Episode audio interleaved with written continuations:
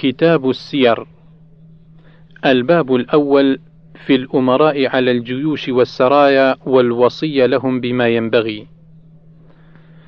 1111 عن بريدة رضي الله عنه قال: كان رسول الله صلى الله عليه وسلم إذا أمر أميرا على جيش أو سرية أوصاه في خاصته بتقوى الله عز وجل ومن معه من المسلمين خيرا، ثم قال: اغزوا بسم الله في سبيل الله، قاتلوا من كفر بالله، أغزوا ولا تغلوا ولا تغدروا، ولا تمثلوا ولا تقتلوا وليدا وإذا لقيت عدوك من المشركين فادعهم إلى ثلاث خصال أو خلال فأيتهن ما أجابوك فاقبل منهم وكف عنهم ثم ادعوهم إلى الإسلام فإن أجابوك فاقبل منهم وكف عنهم ثم ادعوهم إلى التحول من دارهم إلى دار المهاجرين وأخبرهم أنهم إن فعلوا ذلك فلهم ما للمهاجرين وعليهم ما على المهاجرين.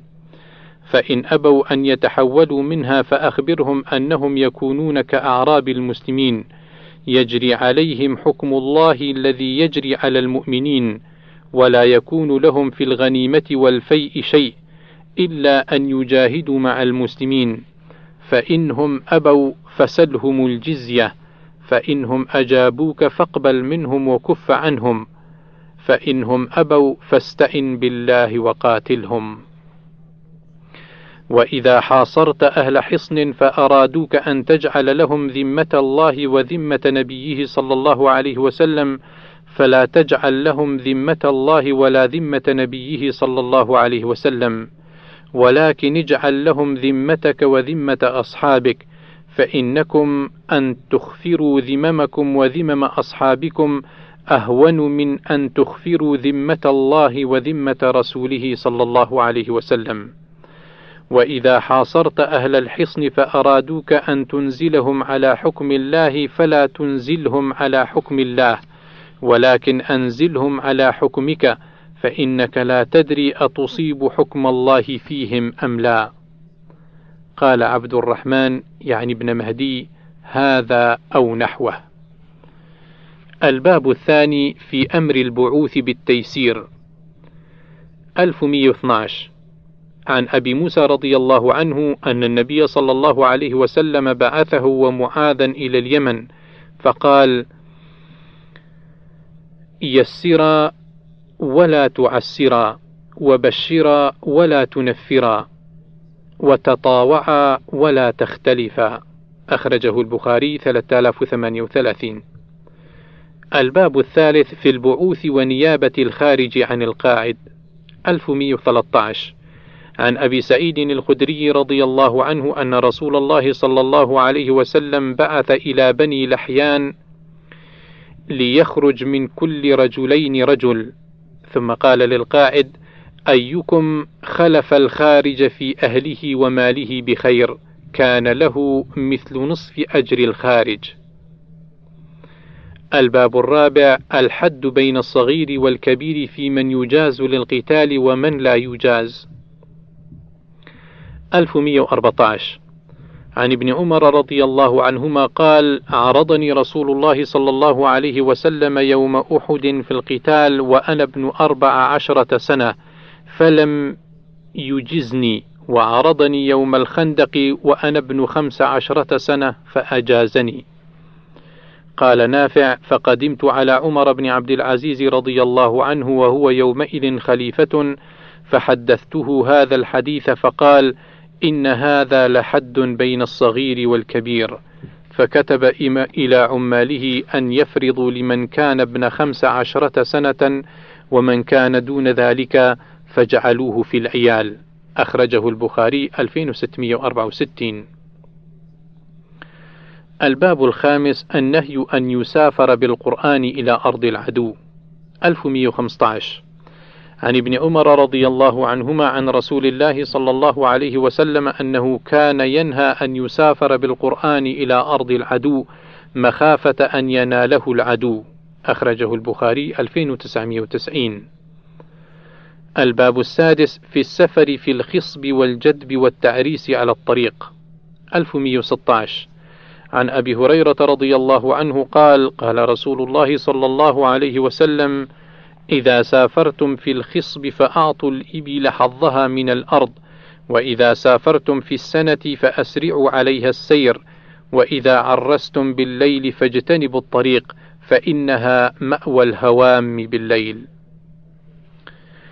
الباب السابع السفر قطعة من العذاب 1117 عن أبي هريرة رضي الله عنه أن رسول الله صلى الله عليه وسلم قال: السفر قطعة من العذاب يمنع أحدكم نومه وطعامه وشرابه فإذا قضى أحدكم نهمته من وجهه فليعجل إلى أهله. أخرجه البخاري 1804 الباب الثامن كراهية الطروق لمن قدم من سفر ليلا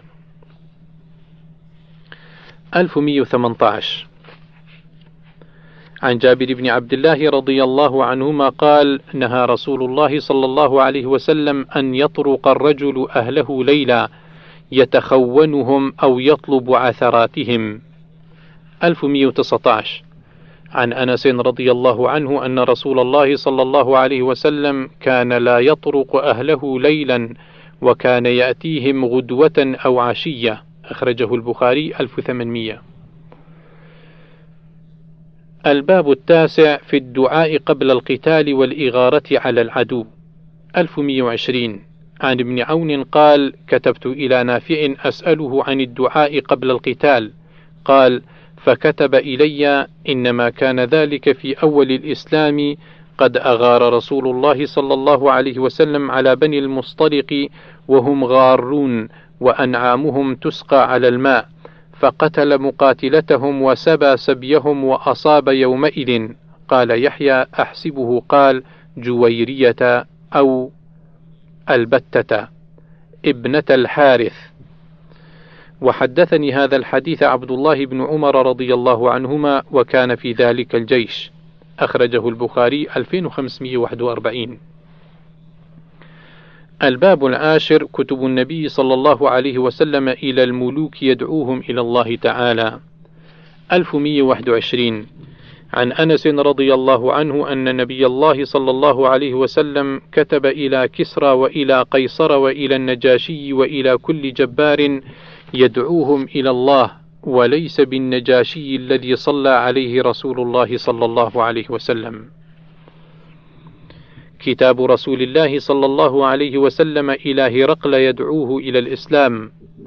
1122 عن ابن عباس أن أبا سفيان رضي الله عنهم أخبره من فيه إلى فيه قال: انطلقت في المدة التي كانت بيني وبين رسول الله صلى الله عليه وسلم قال: فبينا أنا بالشام إذ جيء بكتاب من رسول الله صلى الله عليه وسلم إلى هرقل قال: يعني عظيم الروم قال: وكان دحية الكلبي جاء به فدفعه إلى عظيم بصرى فدفعه عظيم بصرى إلى هرقل فقال هرقل هل ها هنا أحد من قوم هذا الرجل الذي يزعم أنه نبي؟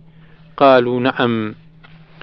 قال فدعيت في نفر من قريش فدخلنا على هرقل فأجلسنا بين يديه فقال أيكم أقرب نسبا من هذا الرجل الذي يزعم أنه نبي؟ فقال أبو سفيان فقلت أنا فأجلسوني بين يديه وأجلسوا أصحابي خلفي ثم دعا بترجمانه فقال له قل لهم إني سائل هذا عن الرجل الذي يزعم أنه نبي فإن كذبني فكذبوه. قال فقال أبو سفيان ويم الله لولا مخافة أن يؤثر علي الكذب لكذبت.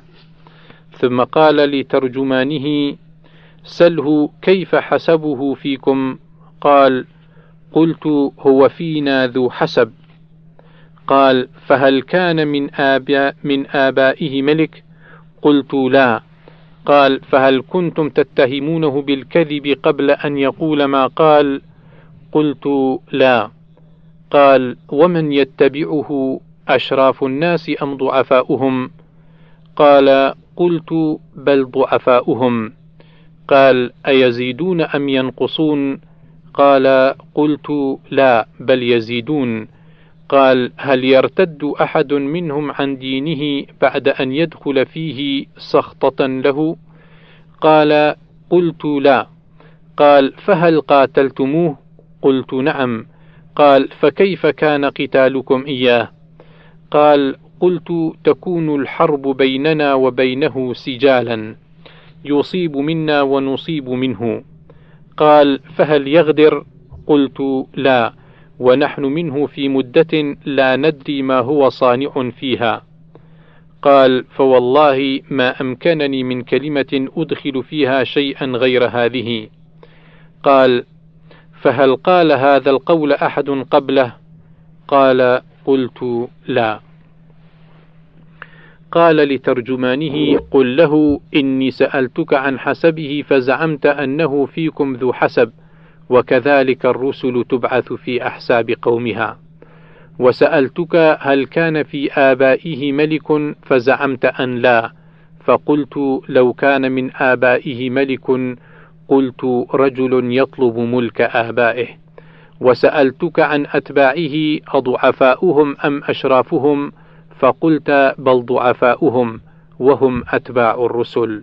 وسألتك هل كنتم تتهمونه بالكذب قبل أن يقول ما قال فزعمت أن لا فقد عرفت أنه لم يكن ليدع الكذب على الناس ثم يذهب فيكذب على الله. وسألتك هل يرتد أحد منهم عن دينه بعد أن يدخله سخطة له؟ فزعمت أن لا. وكذلك الإيمان إذا خالط بشاشة القلوب. وسألتك هل يزيدون أو ينقصون فزعمت أنهم يزيدون وكذلك الإيمان حتى يتم. وسألتك هل قاتلتموه فزعمت أنكم قد قاتلتموه فتكون الحرب بينكم وبينه سجالا ينال منكم وتنالون منه وكذلك الرسل تبتلى ثم تكون لهم العاقبة. وسألتك هل يغدر فزعمت أنه لا يغدر وكذلك الرسل لا تغدر.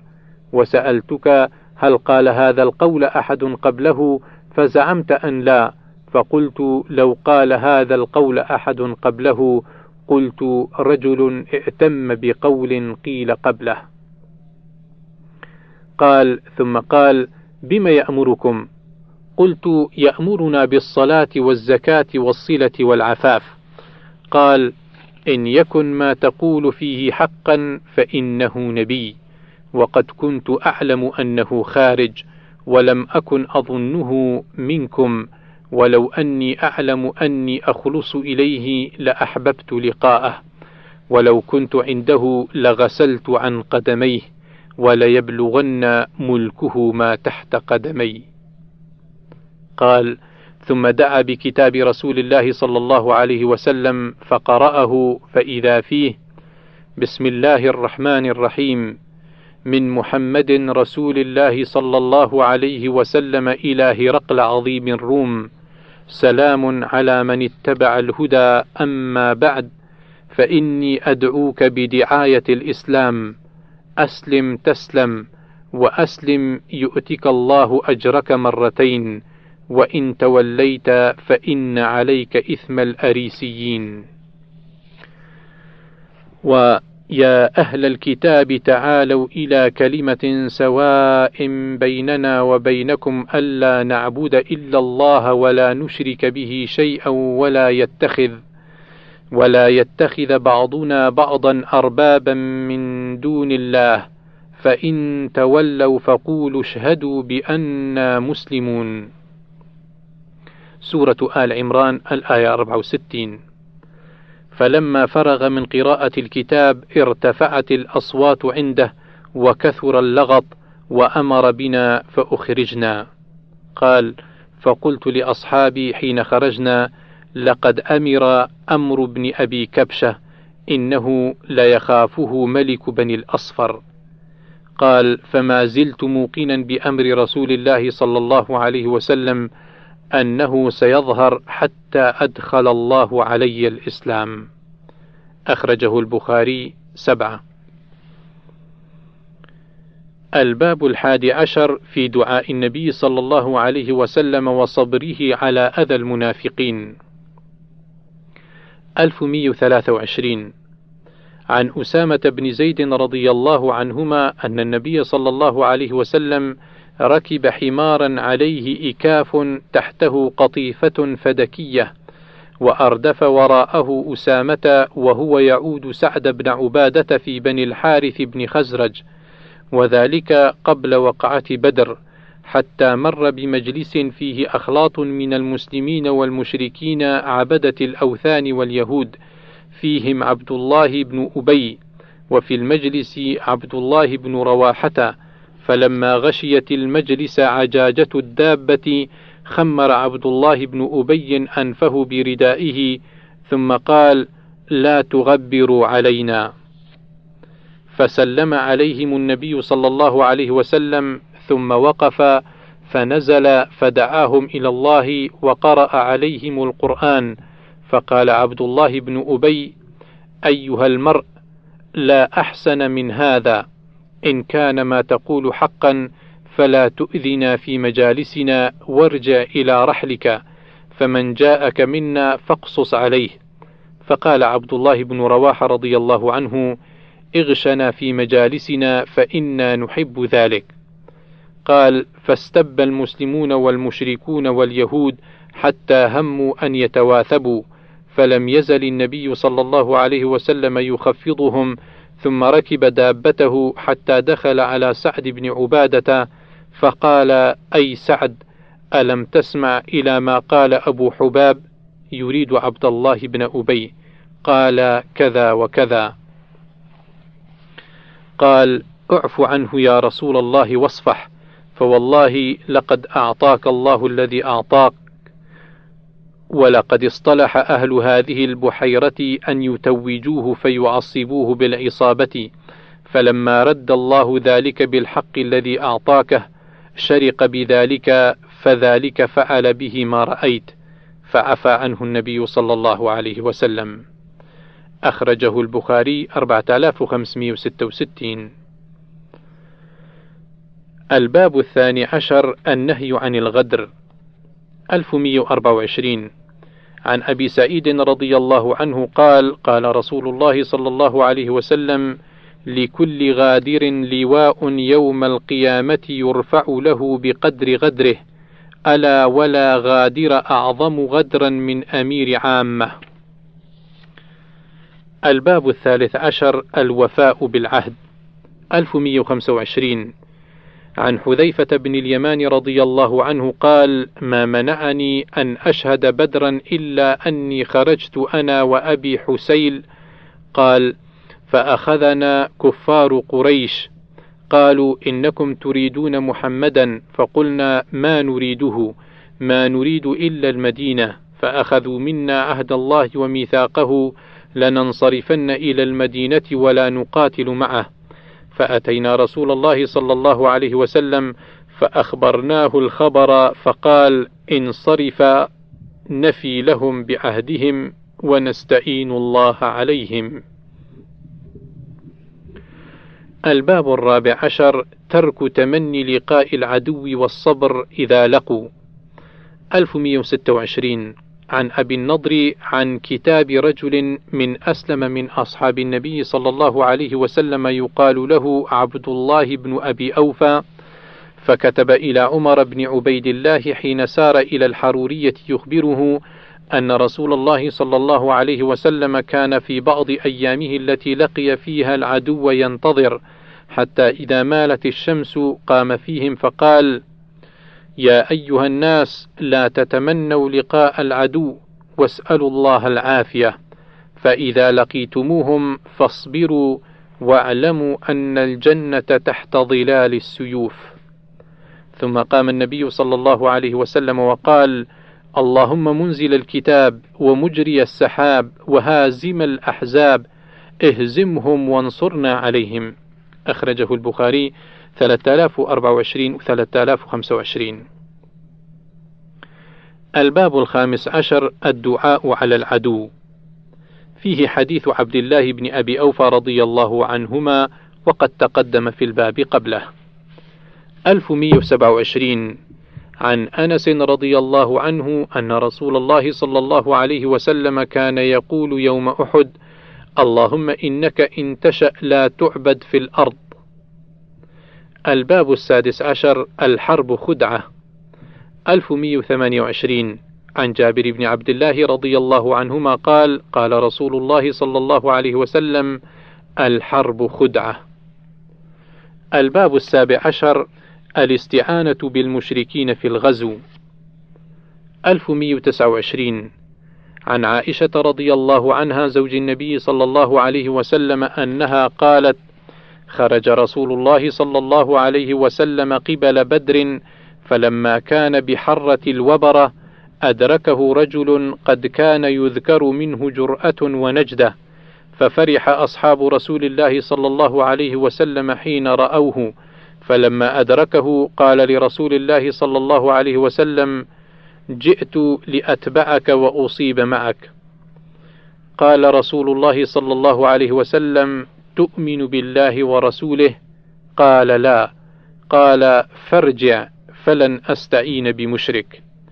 قالت ثم مضى حتى إذا كنا بالشجرة أدركه الرجل فقال له كما قال أول مرة فقال له النبي صلى الله عليه وسلم كما قال أول مرة قال فارجع فلن أستعين بمشرك. قالت ثم رجع فأدركه بالبيداء فقال له كما قال أول مرة تؤمن بالله ورسوله؟ قال نعم. فقال له رسول الله صلى الله عليه وسلم فانطلق.